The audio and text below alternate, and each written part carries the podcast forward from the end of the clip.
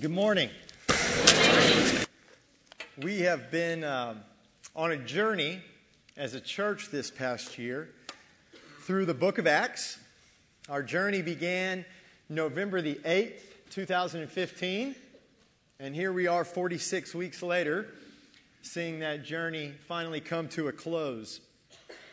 And along the way, one of the things we have seen along this journey is that the book of Acts really is a book of journeys.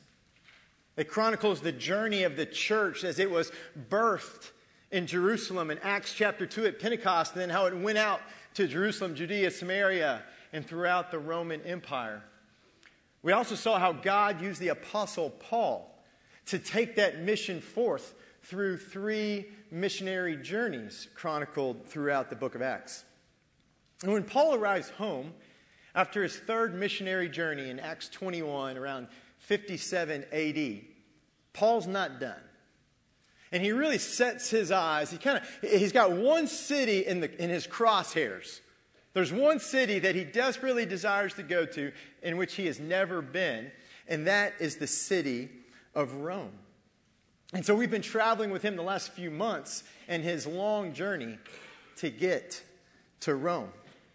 And this journey of Paul's took on to Rome took on new meaning for me a few weeks ago when I stood in Rome at the Mamertine prison where Paul was imprisoned by the Roman Empire and spent the last days of his life. When I was asked to do a destination wedding in Italy, First of all, I said yes. But then, secondly, I knew this was probably not going to be something that came along every six months.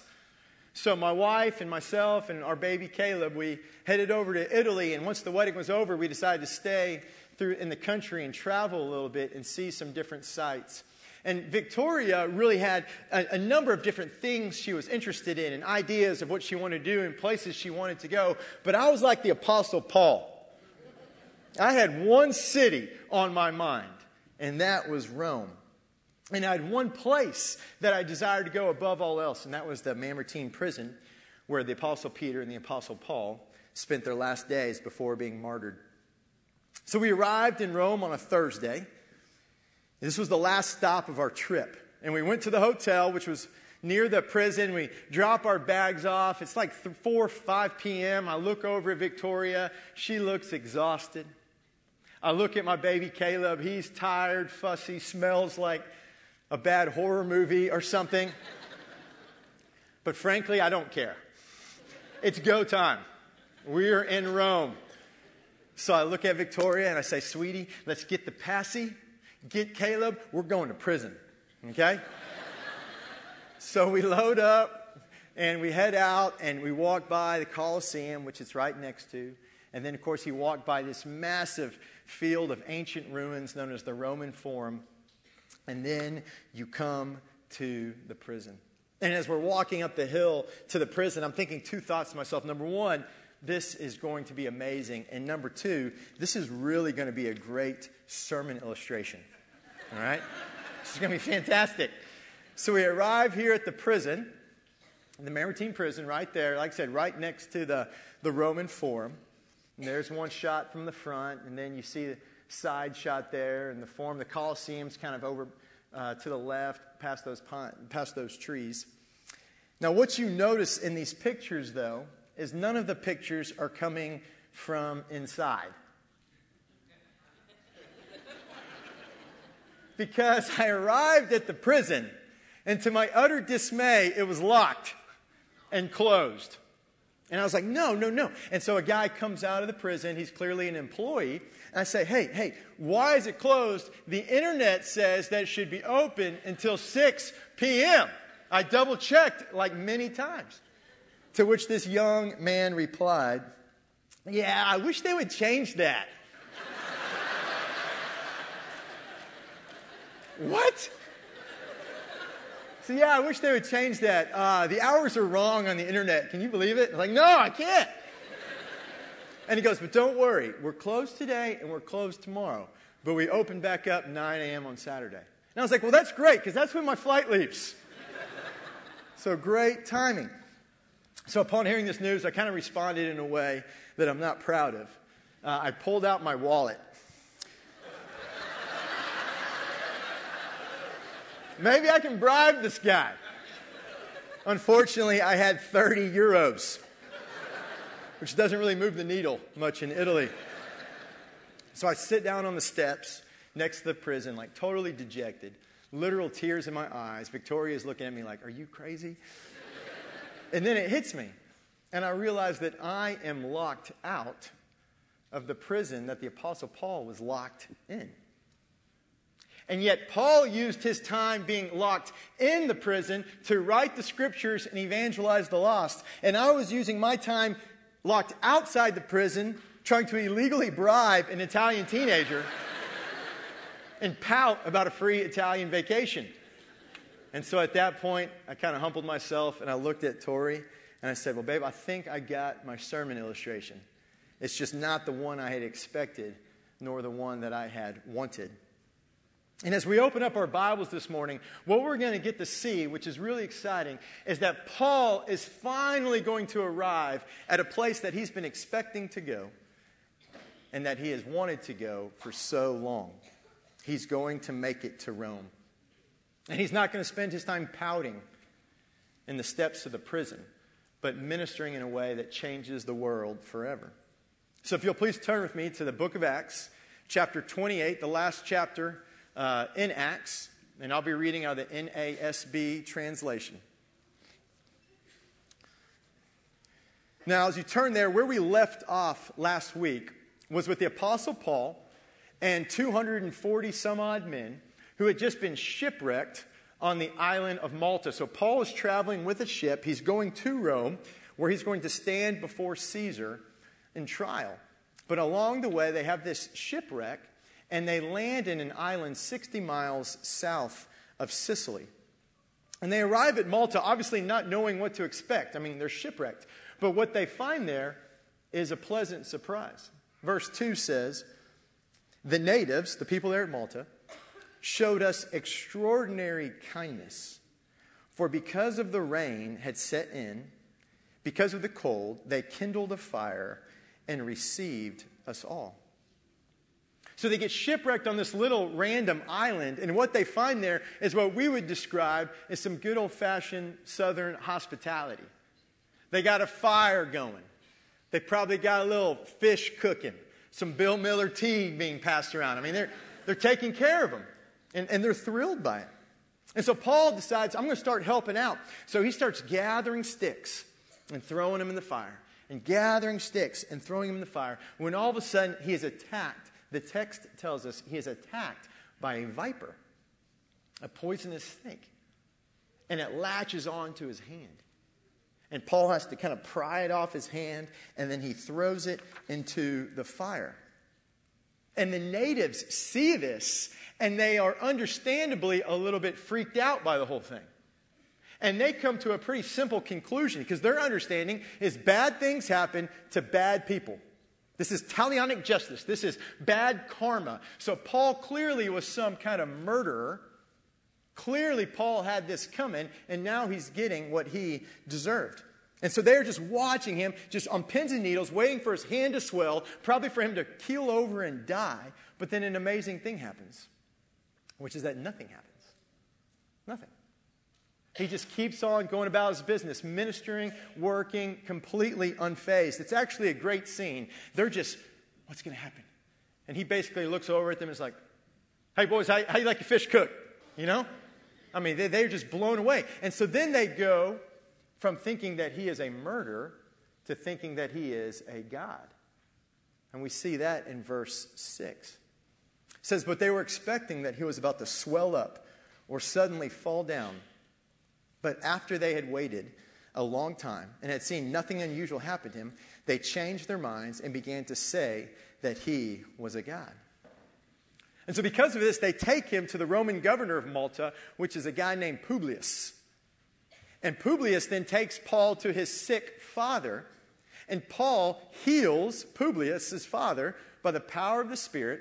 Word gets out, and then many people from Malta come to Paul, and he spends the next three months there on Malta ministering and having this amazing healing ministry. And it's just an, it's an amazing time in Malta. And Luke tells us as they leave in verse 10, this is what Luke says. Says, They, the Maltans, also honored us with many marks of respect. And when we were setting sail, they supplied us with all we needed.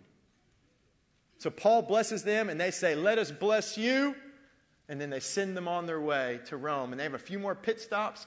They go to Puteoli, and then they, verse 14 says, There we found some brethren, and were invited to stay with them for seven days.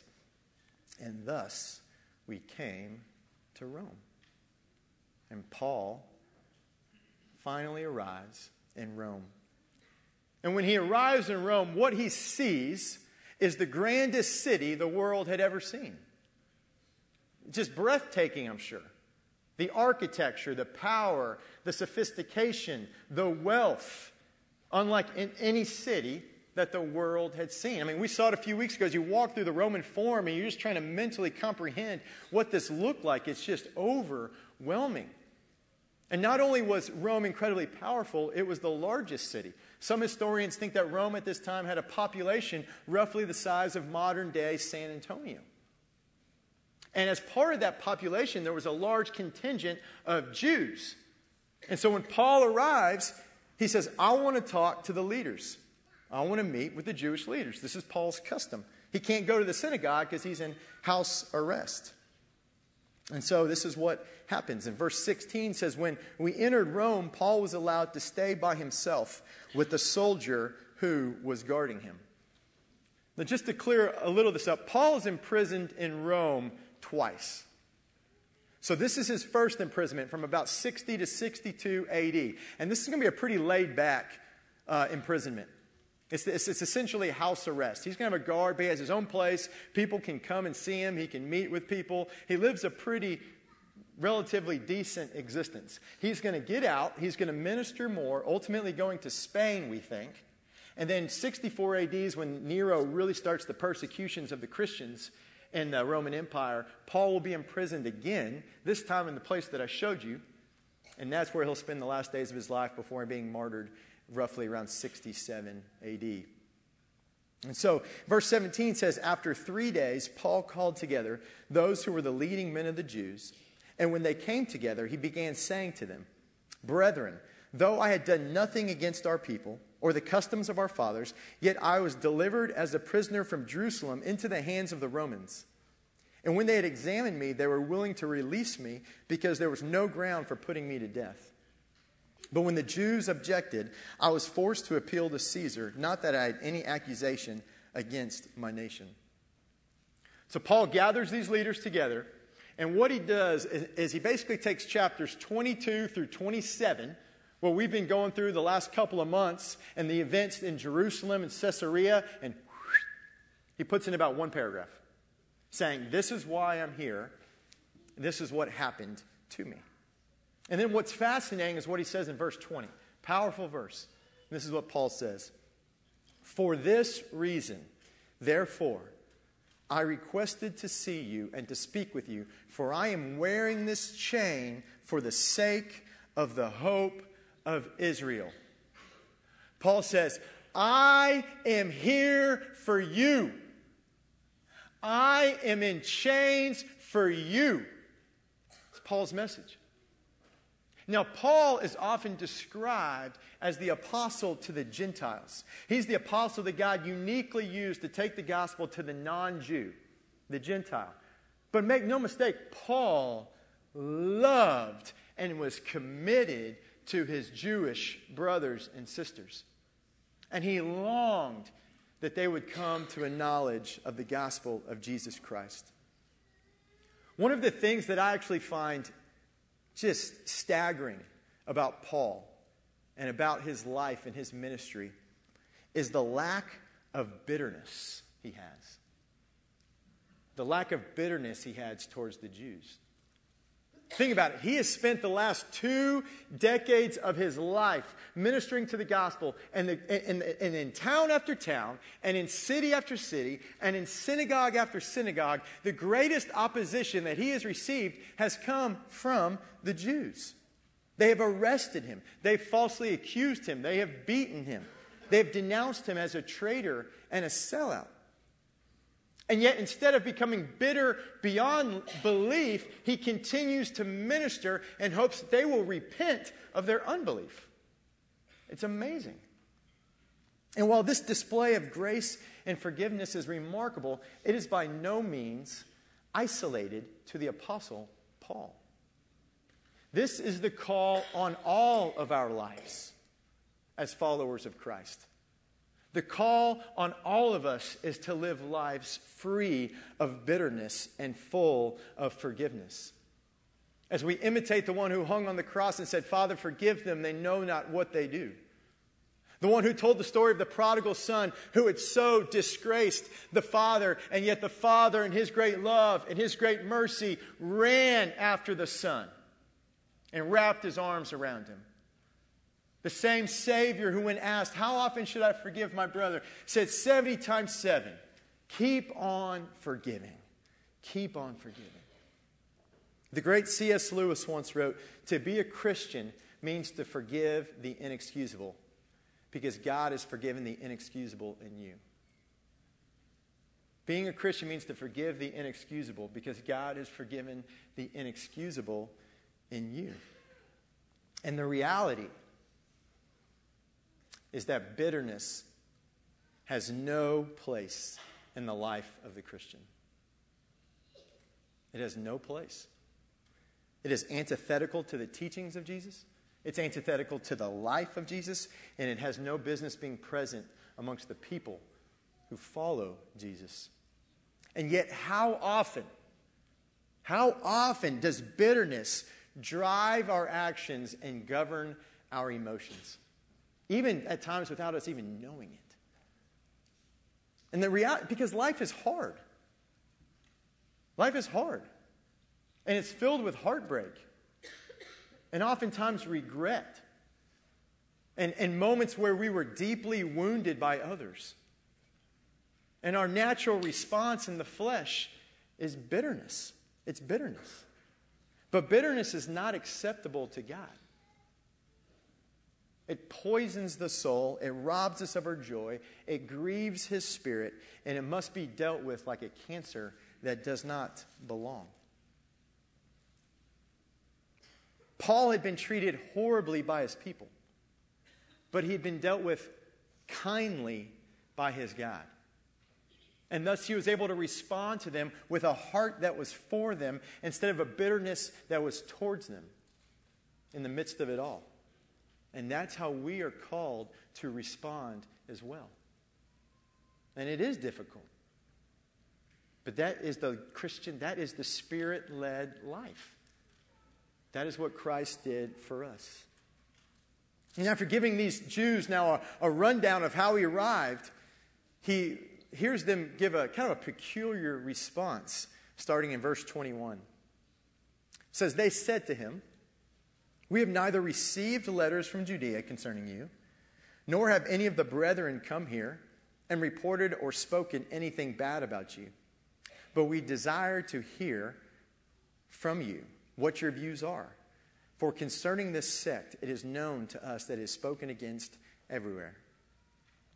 So basically, they, they look at Paul and they say, Paul, we really haven't heard what's been going on. We didn't know about this in Jerusalem and Caesarea. And, and, and Paul, we've heard some about this sect, this Christian deal. And Paul, frankly, what we've heard is that it's pretty bad. It's a nuisance, it's no good. But we want to hear your take. What, would you share with us a little bit about your thoughts on Christians? And Paul clearly seizes this opening, right? In verse 23, it says, When they had set a day for Paul, they came to him at his lodging in large numbers, and he was explaining to them by solemnly testifying about the kingdom of God and trying to persuade them concerning Jesus from both the law of Moses and from the prophets from morning until evening. So Paul hosts them at his house. It's a large group Bible study, BSF style. And he says, All right, guys, open up your Hebrew scriptures they open him up. And he says, Hey, Tommy. Now, there probably was not a Tommy there, okay? Think of a good Jewish name. Tommy, you got Isaiah 53. Hey, Billy, you got Psalm 22. Sally, I want you take Micah 5. Harry, you get Zechariah 12. And they go on, and the list goes on and on and on. And Paul's point is all these prophecies, all these passages are prophecies that speak to the coming Messiah. And they're all prophecies fulfilled in the person of Jesus Christ. Don't you see it, guys? Don't you see it? He's just jumping off the page at you. Open your eyes. And that's really Paul's message to them. Last Sunday night, uh, I had the fortune of attending a uh, fundraiser uh, hosted by a couple in our church, Arlie and Noemi Francis, for a ministry that we partner with as a church, that we financially partner with called One for Israel. Many of you were there. It's a phenomenal ministry doing incredible work. It's based out of Israel. I encourage you to check their website out, oneforisrael.com. But it's a pretty remarkable, remarkable ministry. And as part of the evening, one of the presentations was a, a video testimony by the president and the founder of the ministry, a guy named Dr. Erez Soref, who has actually preached from here before. He's preached at Wayside. And Dr. Soref gave his testimony of, of growing up in Israel as an Orthodox Jew and vacationing many times at the Sea of Galilee, and yet never once hearing the gospel. Never once. Even though he had grown up his whole life in Israel. And then finally, as a young man, he's traveling around Europe and he's in Amsterdam. And he bumps into a group of evangelical Christians in Amsterdam.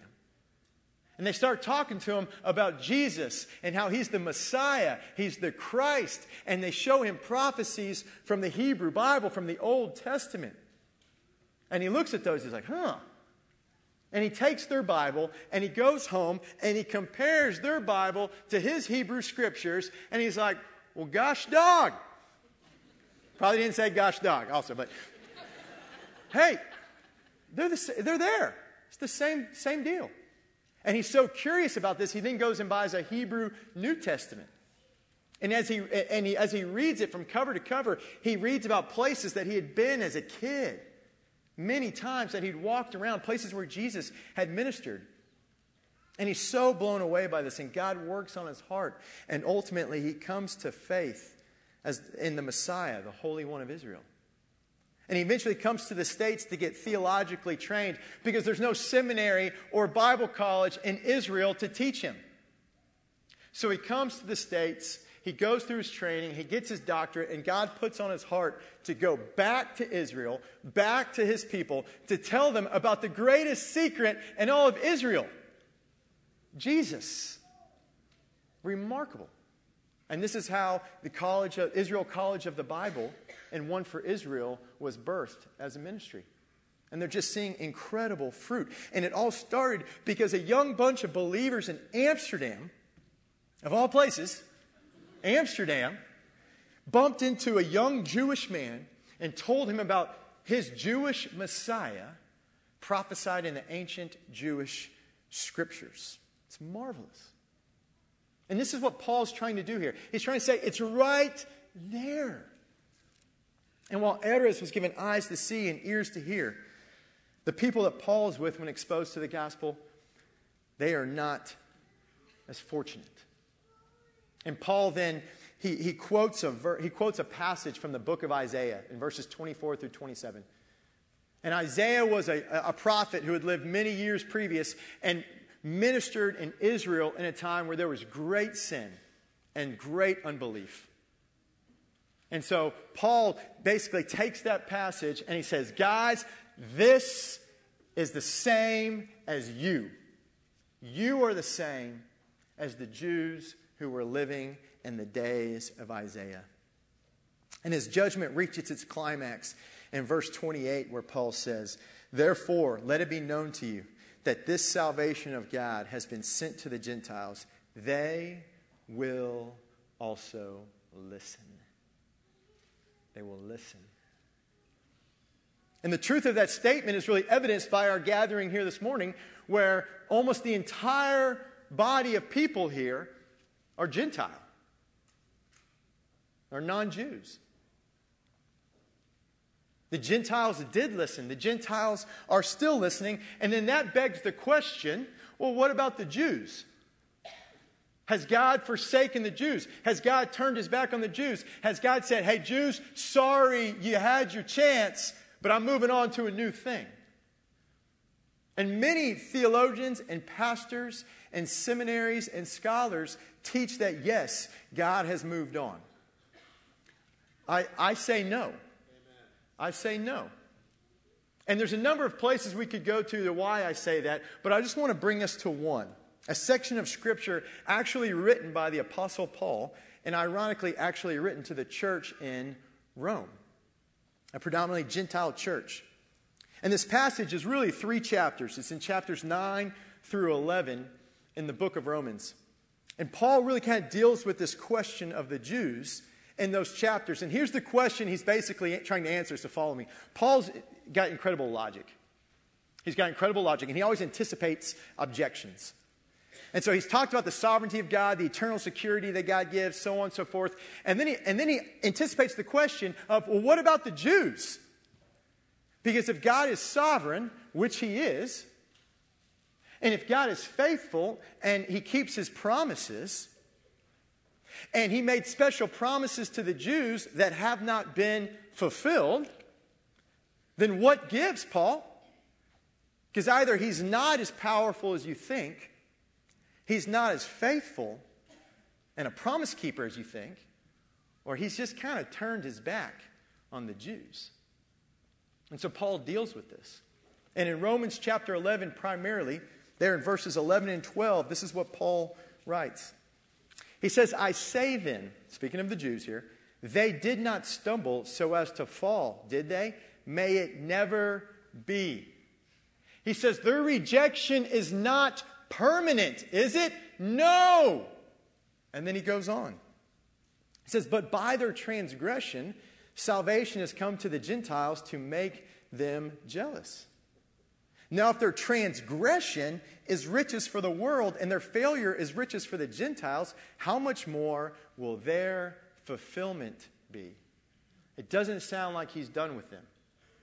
And then, in case we didn't get that, later on in chapter 11, starting in verse 25, Paul writes, for I do not want you, brethren, to be uninformed, so that you will not be wise in your own estimation, that a partial hardening has happened to Israel until the fullness of the Gentiles has come in. And so all Israel will be saved.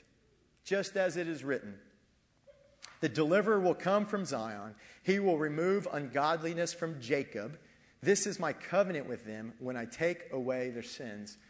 And from the standpoint of the gospel, they are enemies for your sake. But from the standpoint of God's choice, they are beloved for the sake of the fathers, for the gifts and the calling of God are irrevocable. Irrevocable. In other words, Paul says the Jewish rejection is part of God's overall mysterious sovereign plan. Because what it did is it allowed God, in His perfect wisdom, to uniquely minister to the Gentiles during this partial hardening. And yet, this is not a final deal. God has not forsaken the Jews because the calling of God irre- is irrevocable. And Jesus promises as much in Matthew 23 39 as he looks down at Jerusalem and he says, They will not see me again. They will see me when they say, Blessed is he who comes in the name of the Lord. He's speaking to Jerusalem. So God is not done with the Jews. And, and Paul is so blown away by this that he, re- he reflects on it at the, ends of Romans, at the end of Romans 11 and he's just overwhelmed. And he just responds with praise. And he says, in verse 33, Oh, the depth of the riches, both of the wisdom and knowledge of God. How unsearchable are his judgments, how unfathomable are his ways. Paul just goes, Wow! Wow! Unbelievable, God. You're so much bigger, you're so much better, you're so much grander than I possibly could have thought. You brought the Gentiles in. You're not forsaking the Jews. You're going to do what you said. Praise God. And that's how Romans 11 ends. It's magnificent. It's just magnificent. And it brings us to the end of the book of Acts, the last two verses. And in doing so, it brings us to a strange and kind of triumphant conclusion, not the one you'd probably anticipate. This is what the last two verses of the book of Acts say. And he, Paul, stayed two full years in his own rented quarters and was welcoming all who came to him, preaching the kingdom of God and teaching concerning the Lord Jesus Christ with all openness unhindered. Boom, the end. Now, we may read that at first glance and go, Whoa, what happened to Paul? But what Luke's doing, where when we reflect on it, it's so phenomenal. It's phenomenal. Is Luke saying that what's more important is where the gospel has gone? It's being preached unhindered in Rome within 30 years of the resurrection. Amen to that. And so, what it reminds us is the book of Acts was never about Paul. The book of Acts was never about Peter. The book of Acts was God establishing his, establishing his church through the work of the Spirit, through, by the power of the Spirit, through the work of the Son, to the glory of the Father. And we get to play a role in that, but it's not about us. It's not about Paul. It's not about Peter. It's not about you. It's not about me. It is about God. It is about God. As his church goes forth to Jerusalem, Judea, Samaria, and to the ends of the earth, even Rome. Even Rome. Now, before we leave this morning, I do want to give just a few kind of takeaways or reflections on the book of Acts because we've spent 46 Sundays on this. There's been a lot. So, what are kind of some big ideas as we leave this morning, as we think about this past year? And, and the first takeaway I want to give us is this is to know the story of God. Know the story. Knowing the past doesn't just inform us of how we got here, it teaches us about who we are. Acts is the story of the birth of the church. Therefore, it is part and intimately part of our story. We are connected to these events, we are connected to these people. And, and knowing the story connects us to our past and motivates us towards our future. My favorite movie in middle school was uh, the movie Rudy. I know, not, not shocking for those of y'all who are, know that movie. And I remember when I saw it in the theaters, and I cried like a baby in front of a plethora of middle school girls. but I didn't care. I loved it. If you've never seen Rudy, it's a movie that portrays a guy by the name of Rudy Ruettiger, whose desire in life was to play football for Notre Dame.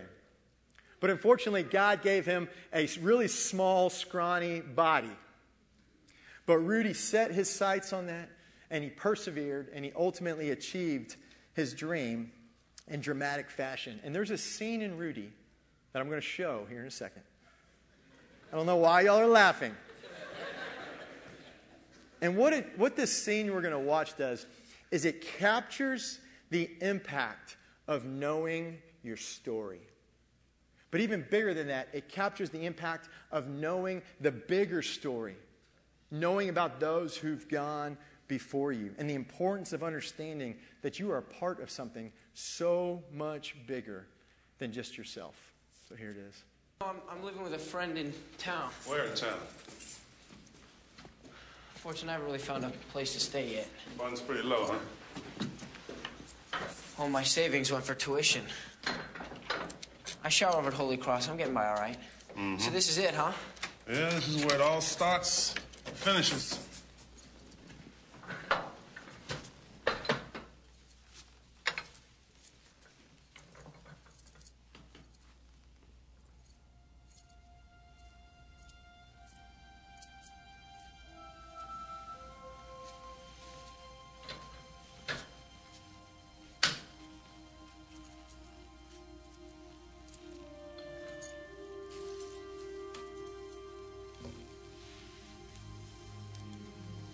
Gotta go, Rock. It's all right, I'm not afraid. Sometime, Rock, when the team's up against it, and things are wrong and the breaks are beating the boys, tell them to go in there with all they've got and win just one for the Gipper. I don't know where I'll be then, Rock. But I'll know about it, and I'll be happy.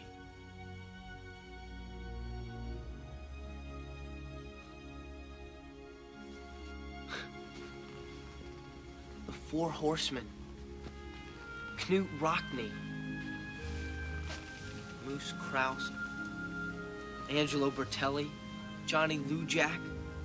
Leon Hart. Terry Hanratty. John Huarte, Jack Snow. John Lattner.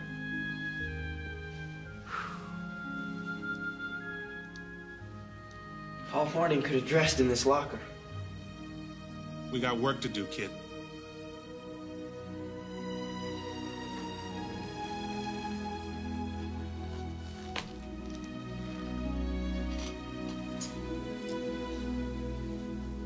Inside, we're gonna go outside, inside and outside.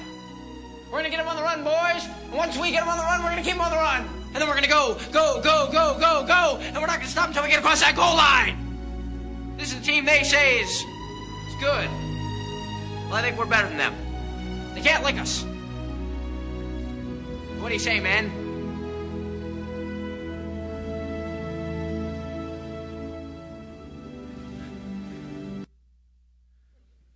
Recited that a few times in my bedroom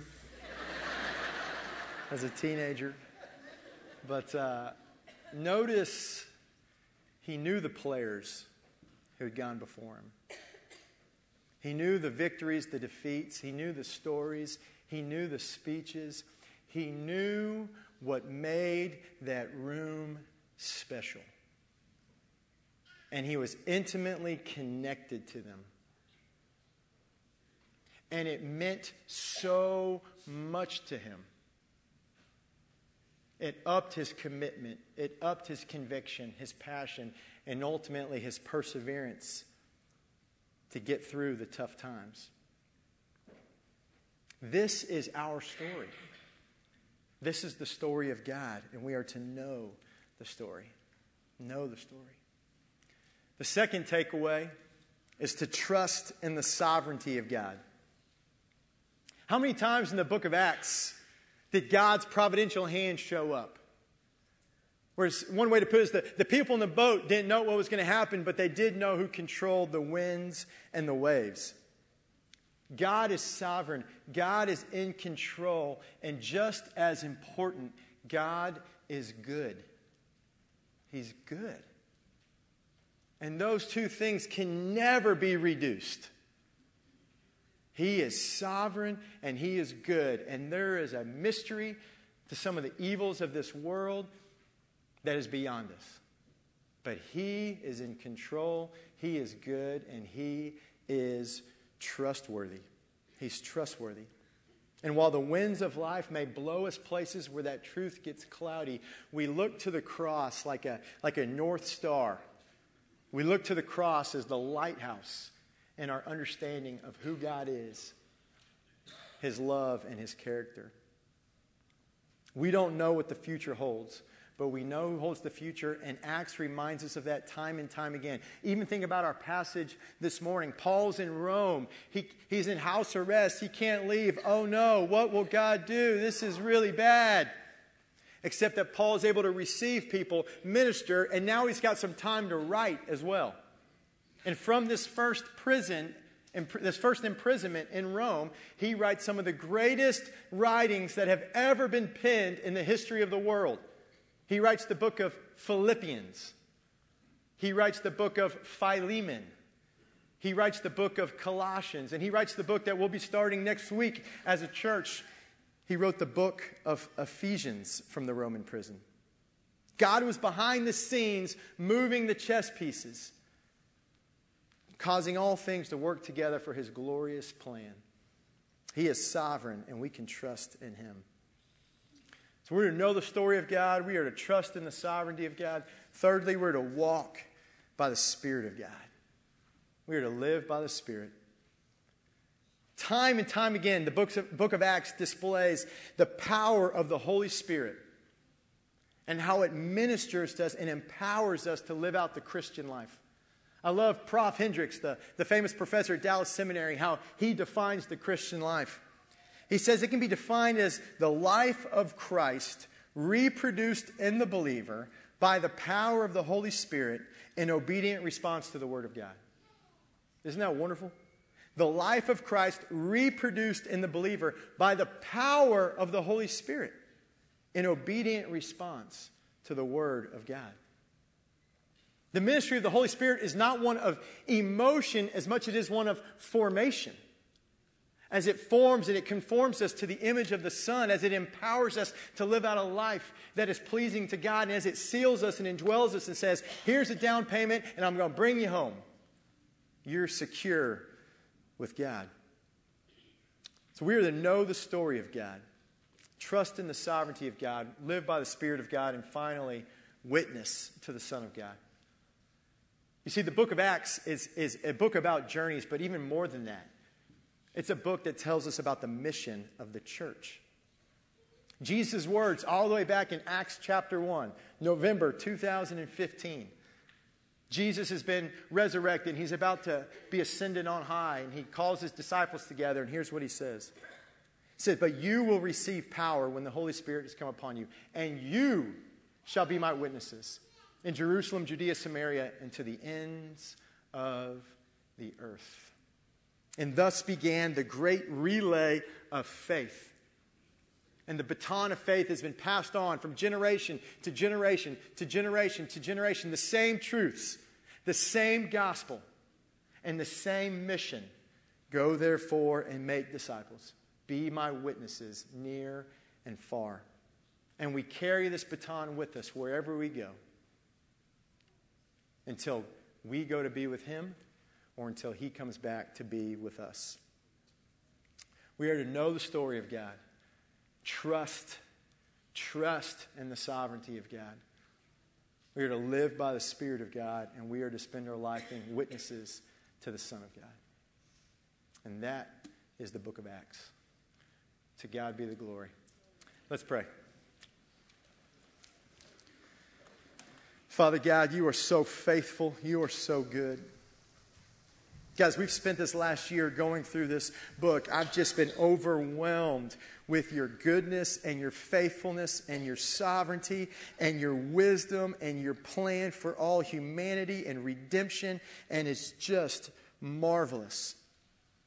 And God, when we really stop and think about it, what you have done, what you are doing, and what you will do is just mind blowing.